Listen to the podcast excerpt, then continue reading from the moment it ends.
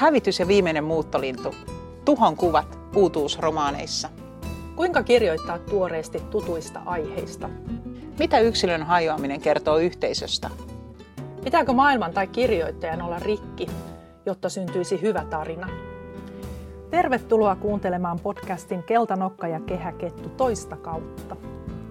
Puhetta kirjoista, kirjoittamisesta ja vähän yhteiskunnastakin. Minä olen Katja Keisala. Ja minä olen Niina Repo.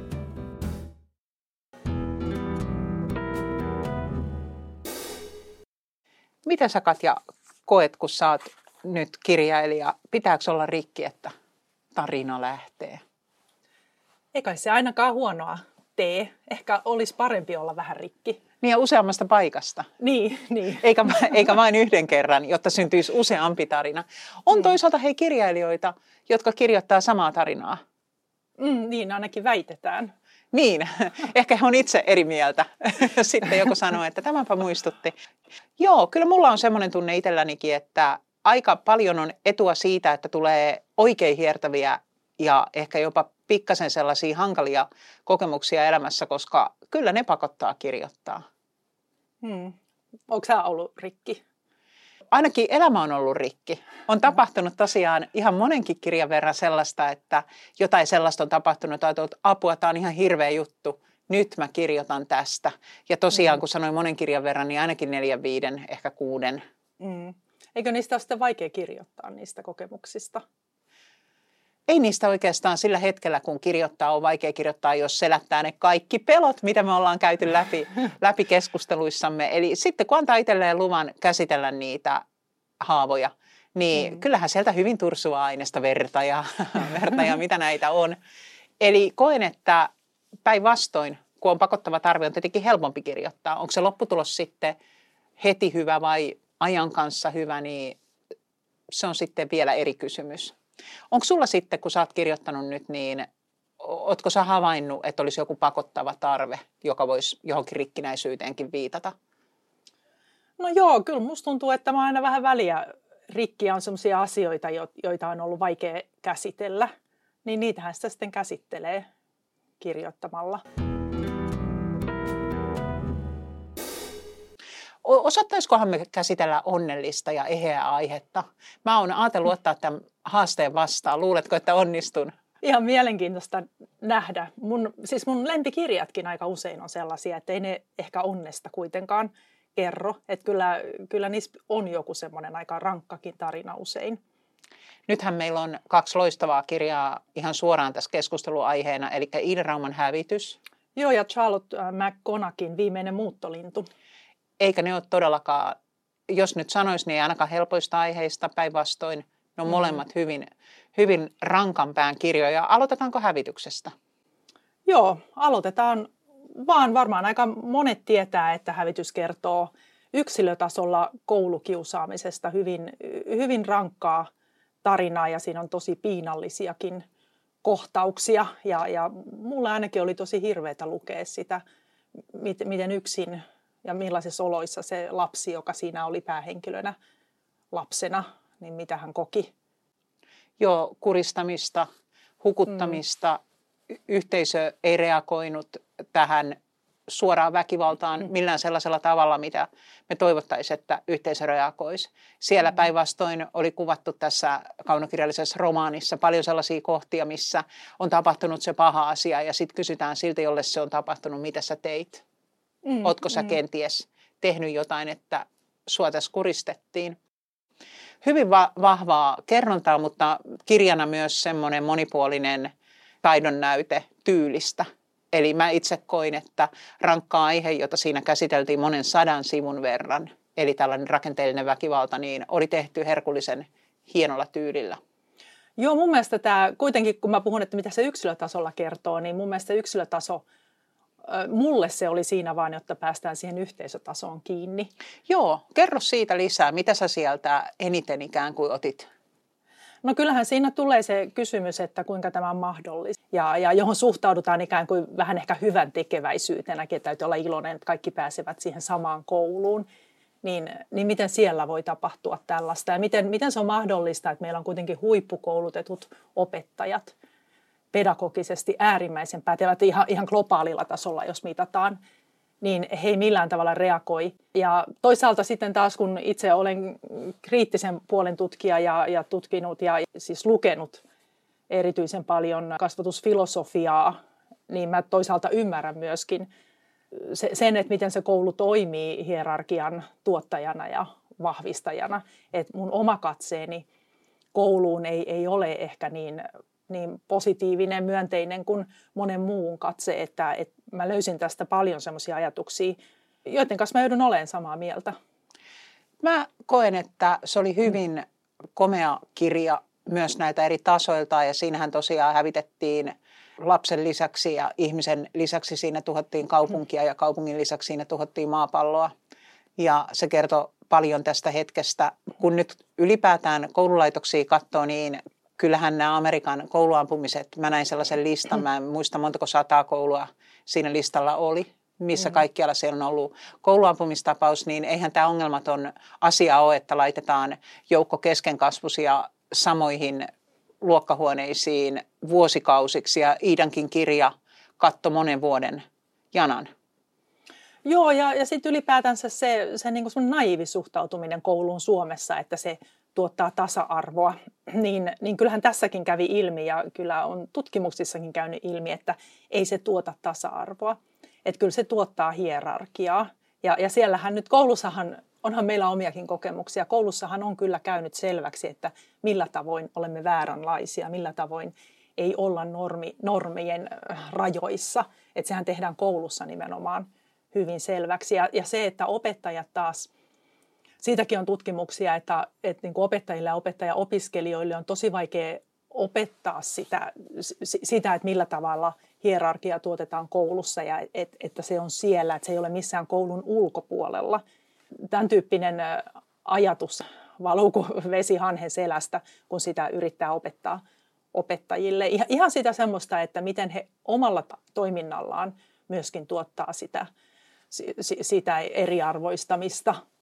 Joo, kyllä mä totta kai olen samaa mieltä ja omat koulukiusaamiskokemukset ja olen puhunut siitä omenaporasta, jonka pysäytin kämmenellä ja siis joka heitettiin mua kohti ja josta sitten ei koskaan mitään tutkimusta tietenkään tehty, ei tietenkään. Mm, mm. Eli on paljon näitä kokemuksia, mutta sitten on kyllä myös yksilötason kokemuksia erittäin hyvistä opettajista, jotka päinvastoin on kannatelleet yli monenkin asian. Yksi muun muassa kannusti kirjailijaksi ja kirjoittamaan mua ja muistan sen ikuisesti. Eli tarkoitan, että nämä on tietenkin juuri tällaisia isoja ja pieniä kysymyksiä rintarinnan. On se, mm, mitä mm. sattuu kohdalle. Minkälainen yhteisö, minkälainen opettaja, tai sitten mm. sattuu se koko rakennelman kaikkein kauhein tulema, just tämmöinen isompi juttu, mistä puhut, eli että jos se tuottaa se eriarvoisuuden, niin sitten sen myös kokee nahoissaan.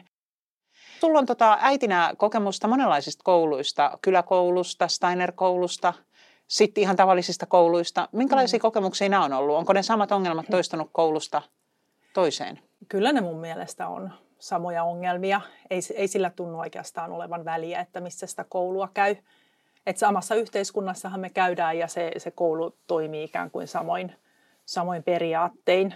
Steinerissa nyt ehkä enemmän on ollut semmoista pienryhmätoimintaa, mutta mut Steinereitakin on tässä, tässä maassa erilaisia ja eri tavoin toimivia vähän, että ei se, missä mun lapset ovat Tampereen Steinerissa, niin kyllä sielläkin on kiusausta ollut ja kyllä siellä on ollut ihan sitä samaa, että sitä syytä on sitten etsitty yksilöistä, joko kiusaajasta tai kiusatusta. Ja sitten on paljon myöskin sitä puhetta, mitä opettajat sanoivat, että meidän koulussa ei kiusata. Ja, ja sitten kuitenkin tietää, tietää, että kyllä siellä kiusataan. Joo, mä hmm. oon ihastunut Iida Rauman kirjaan tähän hävitykseen ja musta se on tosiaan niin kuin sanoin, niin se on myös kerronnallisesti erittäin ansiokas.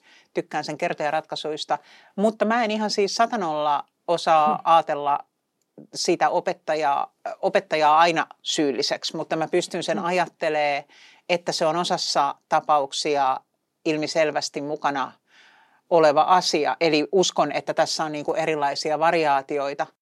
Mulla on toinenkin tämmöinen koulukiusaamisaiheinen kirja hyvin tuoreena mielessäni, joka on hyvin vahva ja surullinen kirja, eli Antti Röngän Jalat ilmassa, missä on sitten tällaisen nuoren miehen tarina, joka myös liittyy siihen, että mitä tapahtuu, miksi tapahtuu, miksi se, miksi se tapahtuminen ei lopu. Ja siinä on ehkä vielä voimakkaasti myös, niin kuin Ida Raumankin kirjassa, että se ei lopu siihen hetkeen, kun kiusaaminen loppuu, vaan se seuraa sitä ihmistä vuosikausia, joka taas mm. tekee siitä niin ison jutun edelleen, että mm. meidän täytyisi nämä ratkaisut löytää.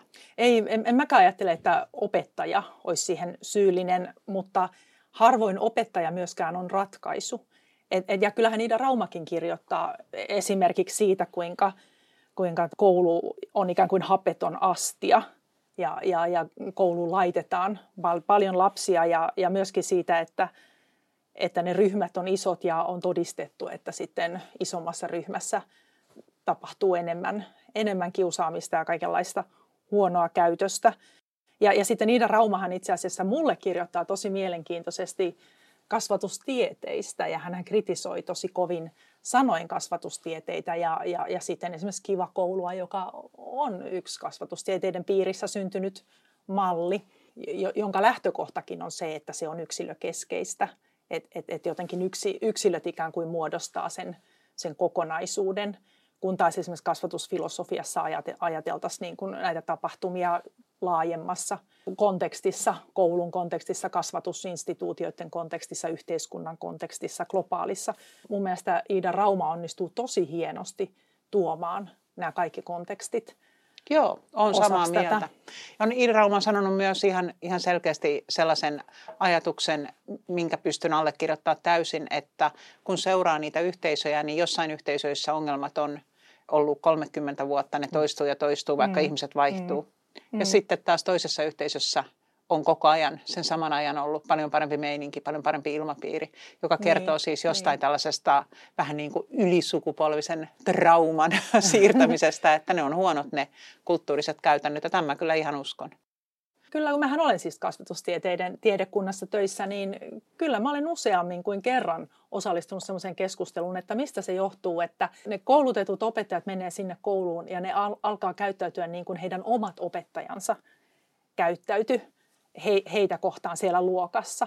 Et si- siinä on joku semmoinen jatkumo, johon on vaikea puuttua. Mun mielestä tämä tulee tosi hyvin esille tässä myöskin tässä Pipot ja lippikset keskustelussa, mitä Iida Rauma kävi siinä. Se oli tosi tosi hauska ja tämä on siis sama asia, mitä mä oon itse ihmetellyt. Ja, ja siinä vaiheessa, kun mä itsekin suoritin pedagogisia, niin, niin silloin oli semmoinen tapahtuma julkisuudessa, että, että joku opettaja oli kouluruokalassa käynyt kiinni sellaiseen oppilaaseen, joka ei suostunut ottamaan pipoa tai lippistä pois päästä. Ja mä olin aivan järkyttynyt ensinnäkin siinä tapauksesta, että Herra Jumala, kuinka voi olla tärkeää, että on, onko sillä nuorella ihmisellä pipo tai lippis päässä, että siihen voidaan, sitä otetaan kiinni ja se yritetään poistaa sieltä tilasta.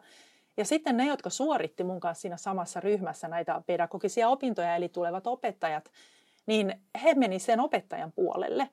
Heidänkin mielestään sen, sen, sen olisi niin kuin pitänyt, kun sille sanottiin sen opiske, oppilaan ottaa se pipo tai lippis pois päästä.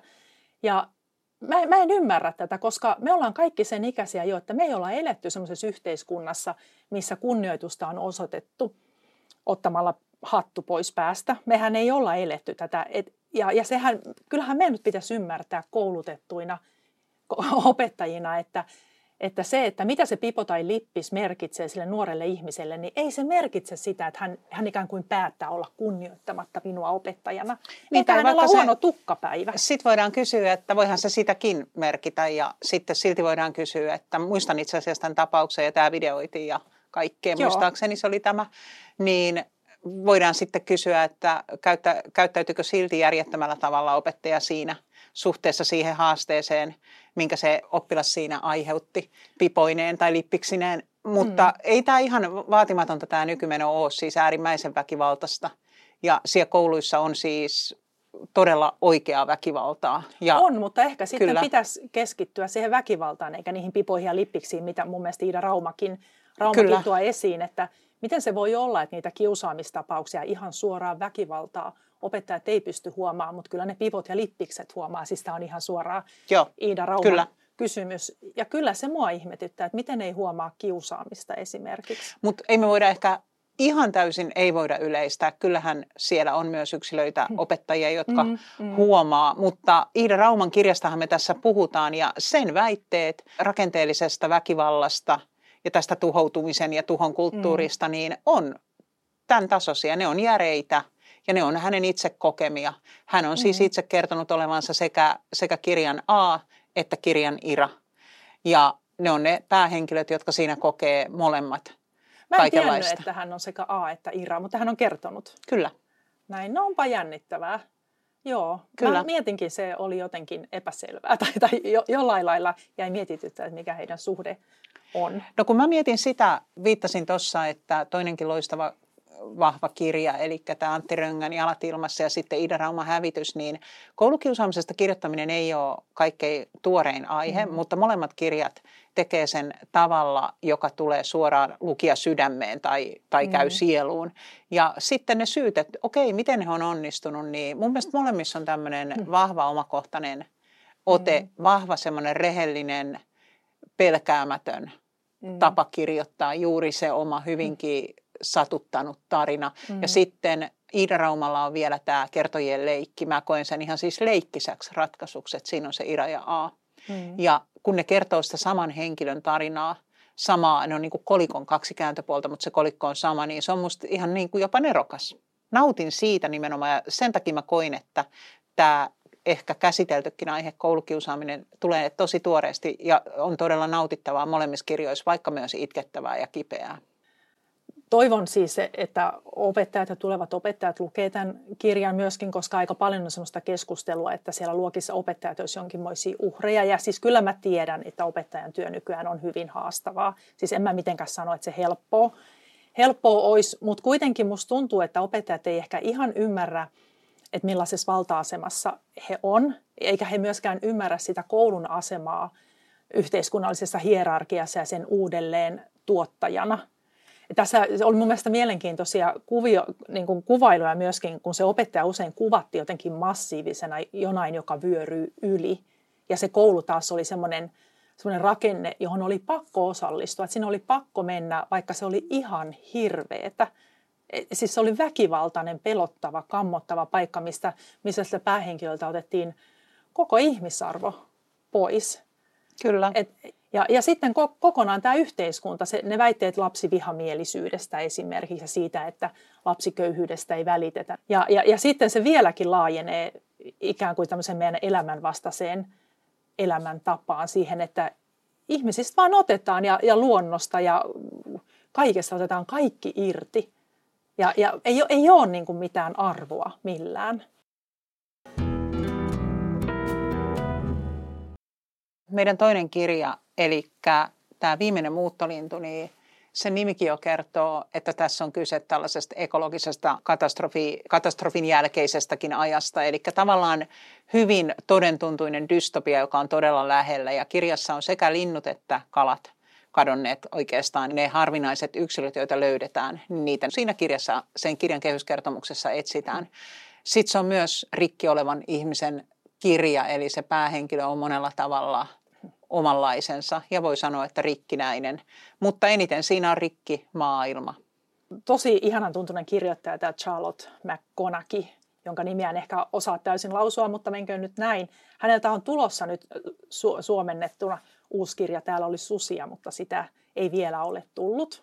Hän on haastatteluissa puhunut siitä, että hänellä tos- tosiaan käytää meidän ekokriisimme kriisimme sydämeen ja hän kärsii siitä ihan siis kirjoittajana, mutta toki tämän viimeinen muuttolinnun, muuttolinnun päähenkilö oli hyvin monellakin tavalla rikki ja hänen elämänsä oli rikki, hän oli ikään kuin pakomatkalla. Ja sen verran, verran vielä haluan lisätä, että ne, siis sehän ei ollut vain linnut ja kalat, jotka oli kuollut, vaan myöskin nisäkkäät oli, oli hyvin harvinaisia, että niitäkään ei oikeastaan ollut. Se kirja alkaa näin, eläimet kuolevat, pian täällä on vain meitä ihmisiä. Mun mielestä hirveän surullinen ajatus tulee hirveän yksinäinen olo. Se oli sen lisäksi, että se oli tällainen suruhuuto ja ehkä avunhuuto tämän meidän tuhoutuvan maapallon takia, niin se oli myös rakkaustarina ja jollain tavalla siinä oli kauniita elementtejä. Ja mua kirjailijana ihastutti se, kuinka hienosti se oli rakentanut sen monesta tarinalinjasta ja sitten mä tykkäsin myös siitä, tosiaan siitä erityisestä päähenkilöstä, joka oli samaan aikaan lämmin ja kylmä hahmo. Se oli hyvin mielenkiintoinen, julma, mm. julma ja väkivaltainen ja rakastava ja kiinnostava. Mm.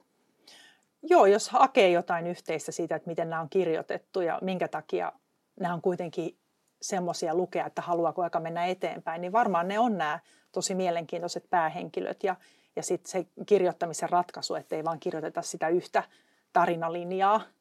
Mä oon viime aikoina miettinyt sitä ihan siis senkin takia, että kirjailijana sitä seuraa – minkälaiset kirjat nousee mediassa esiin ja mistä käydään keskustelua, mitkä synnyttää keskustelua. Ja mm. nyt meillä on tässä Iida Rauman kirja ollut yksi tämän kevään vuoden 2022 suurista tapauksista. Se, on, mm. se on valtavan laajasti herättänyt ihmiset keskustelee aiheestaan, eli, eli rakenteellisesta kouluväkivallasta. Mm. Ja sitten on ollut muutamia muitakin kirjoja, jotka on, jotka on mua pohdituttanut lähinnä siis juuri tästä, että kuinka rikki pitää olla tai kuinka iso sen, kuinka raaka sen tarinan pitää pitää olla, että se jollain tavalla nykyään hmm. nostetaan esiin. Ja mä oon vähän huvitellutkin sanomalla, että yhdessä hyvin esiin nousseessa kirjassa on virolainen ihmissyöjä ja toisessa on sotareporteri, joka on ollut Kaatsassa ja sitten sokeutunut ja kolmannessa on 101 tapaa tappaa aviomies. Ja nämä on kaikki hyviä kirjoja. Mm. Eli kaikki ansaitsevat paikkansa parrasvaloissa, mutta on ne myös rankkoja vai, vai kuulostaako mm. ne sun korviin rankoilta? Onhan ne tosi rankkoja nämä, mitä mainitsit ja, ja nämä, nämäkin, mitä me nyt käsitellään, niin ra, on rankkoja. Varsinkin tämän Iida Rauman kirja ehkä tuossa viimeisessä muuttolinnossa pystyy vähän pysyttelemään kauempana sen hahmon kärsimyksistä, tai ainakin musta tuntui siltä. Mä itse taas on, on ehkä kiinnostuneempi kirjoittaa sitä, että, että kuinka, kuinka ikään kuin me mahdollistetaan tämä maailma ja tämä kehitys semmoisella ihan pienellä arkipäiväisellä, arkipäiväisellä toiminnalla. Tai toimimatta jättämisellä, kyllä. Niin, niin mutta niin. mä ymmärrän, että se, se ei ole yhtä mielenkiintoista eikä puolensa vetävää kuin, kuin se, että kirjoittaa tämmöisen suuren tarinan. Hyviä pohdittavia ajatuksia kirjoittajalle. Mitä sun mielestä yksilön hajoaminen sitten kertoo yhteisöstä? Mun mielestä kertoo yhteisöstä juuri sitä, että se yhteisö on sellainen, että sen tyyppinen yksilö, millaiseksi hän on siinä yhteisössä voinut kasvaa, niin hän on ikään kuin vääränlainen. Ja, ja, ja tässäkin mun mielestä tässä, tässä niin kuin Iidan kirjassa tuli just se, että ja, ja ne opettajat jotenkin ajatteli, että se erilaisuus, jonka takia häntä kiusataan, jonka takia hän on ongelmissa tätä päähenkilöä, niin se on jotenkin siinä yksilössä, eikä se ole ikään kuin niissä suhteissa. Erilaisuushan on suhde, me ollaan aina erilaisia kuin kuin. Mun mielestä näissä kummassakin kirjassa oli ehkä se sama tunne tai joku sa- sama viesti, ne kumpikin huusi mun mielestä, että miten te voitte olla noin välinpitämättömiä. Ja ehkä tämä on se, mitä se kertoo kaikkein eniten yhteisöistä ja, ja meistä kaikista ja, ja myöskin meidän rakenteista, instituutioista, että miten me voidaan antaa tämän tapahtua.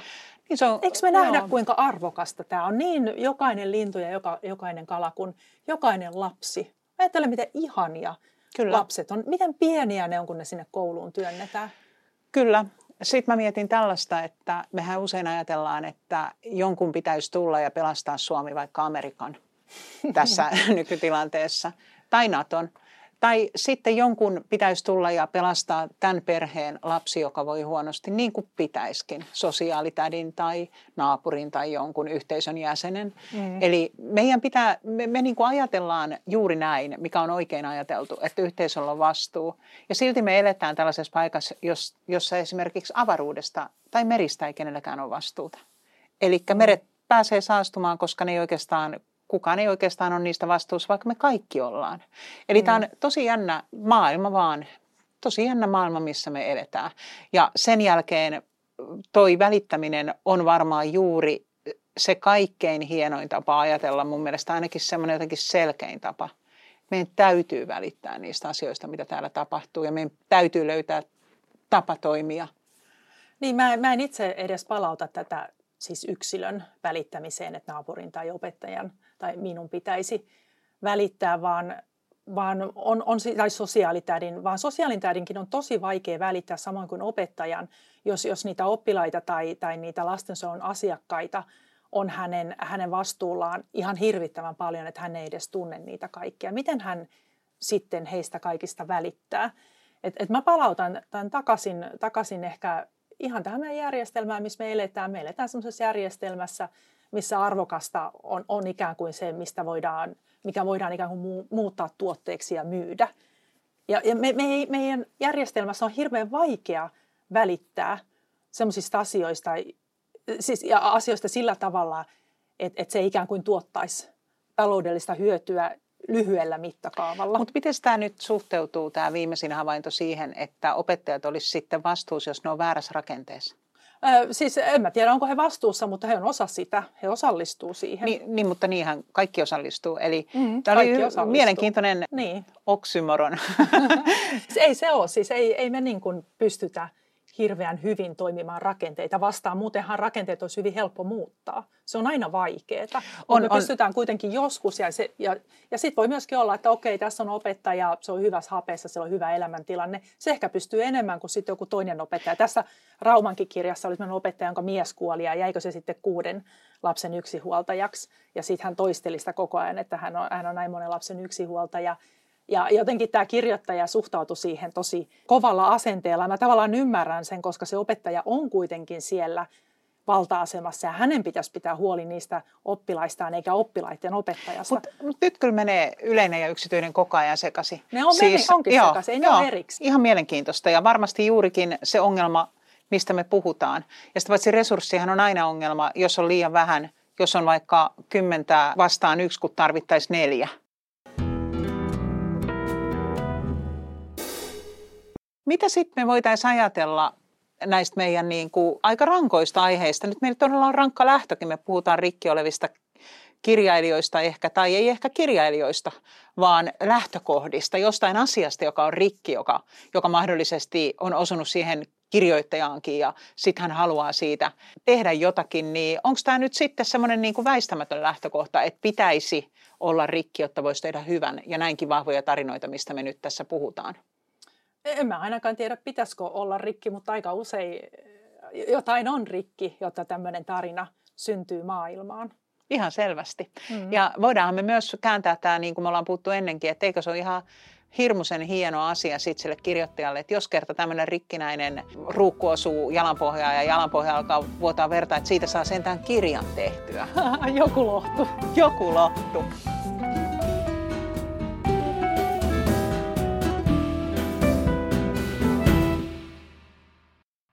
Tämä on TS-kirjan tuotantoa.